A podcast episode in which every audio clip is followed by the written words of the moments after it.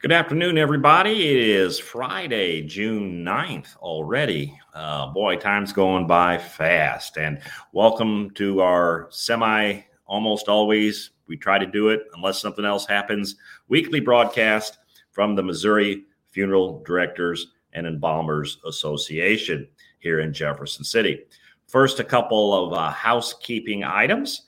Uh, I will be taking a couple days of vacation next week. And on Wednesday, I'll be heading to Farmington, Missouri for the Southeast Area Funeral Directors. That's our districts down there. Uh, their uh, regular meeting where I'll be speaking on a couple topics.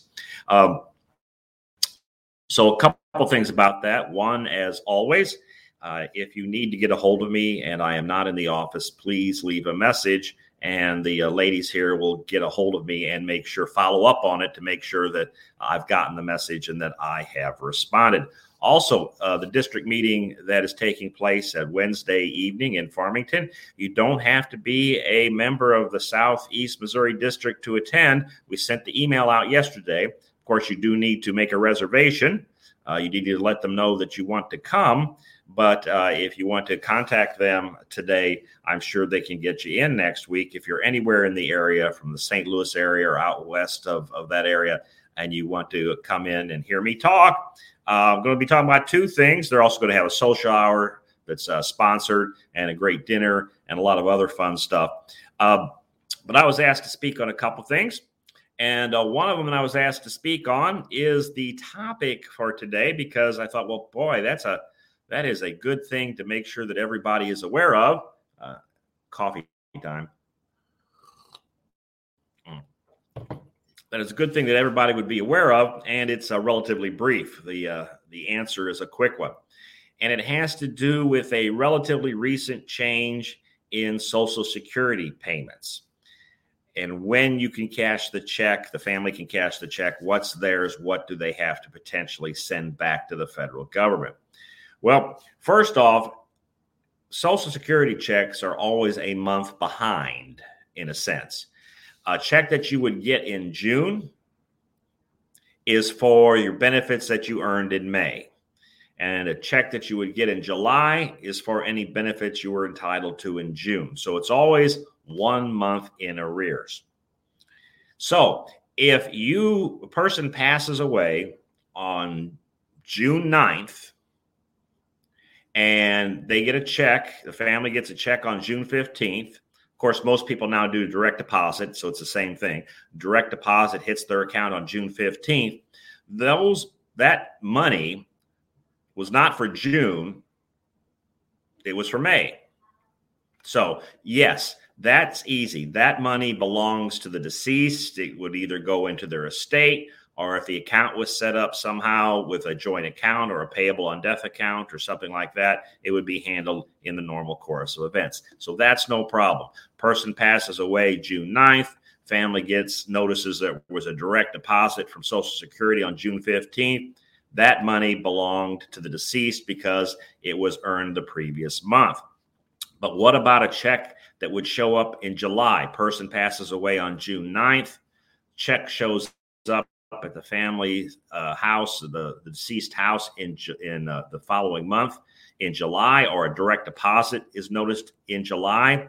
Well, that's where the change took place. All right. In the uh, not, not that long ago, you not, not that long ago, rule was that if you even one day during benefits for that entire month. Okay, that was the rule. Not anymore. That has changed.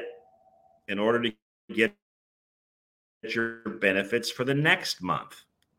So if somebody passes away June 9th and the family gets a check or a direct deposit was made into the deceased accounts in, Jul- in July, that money has to be returned to the federal government because the person did not live the entire month.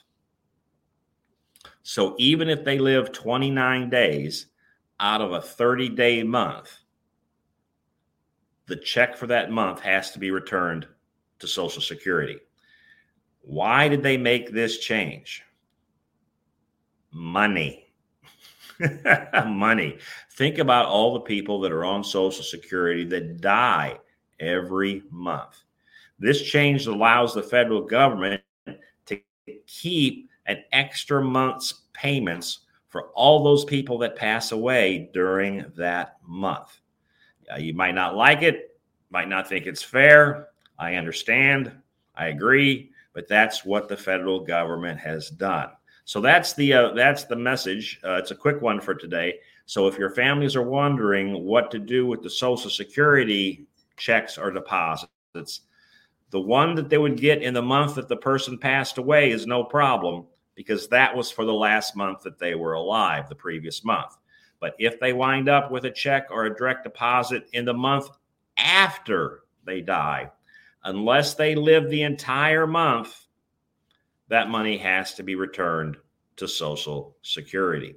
Well, that's one of the things I'm going to talk about in Farmington. I'm also going to talk about OSHA regulations and OSHA inspections and how likely is your funeral home to get inspected and what records do you need to be making sure that you keep so that if you are inspected, you can prove that you are not in violation of the law. Well, it's a short one today. I've got appointments over at uh, Vital Records here in just a few minutes to correct some death certificates. Remember, we still do that for folks. We can speed up your death certificates by a week or so if they're a normal one.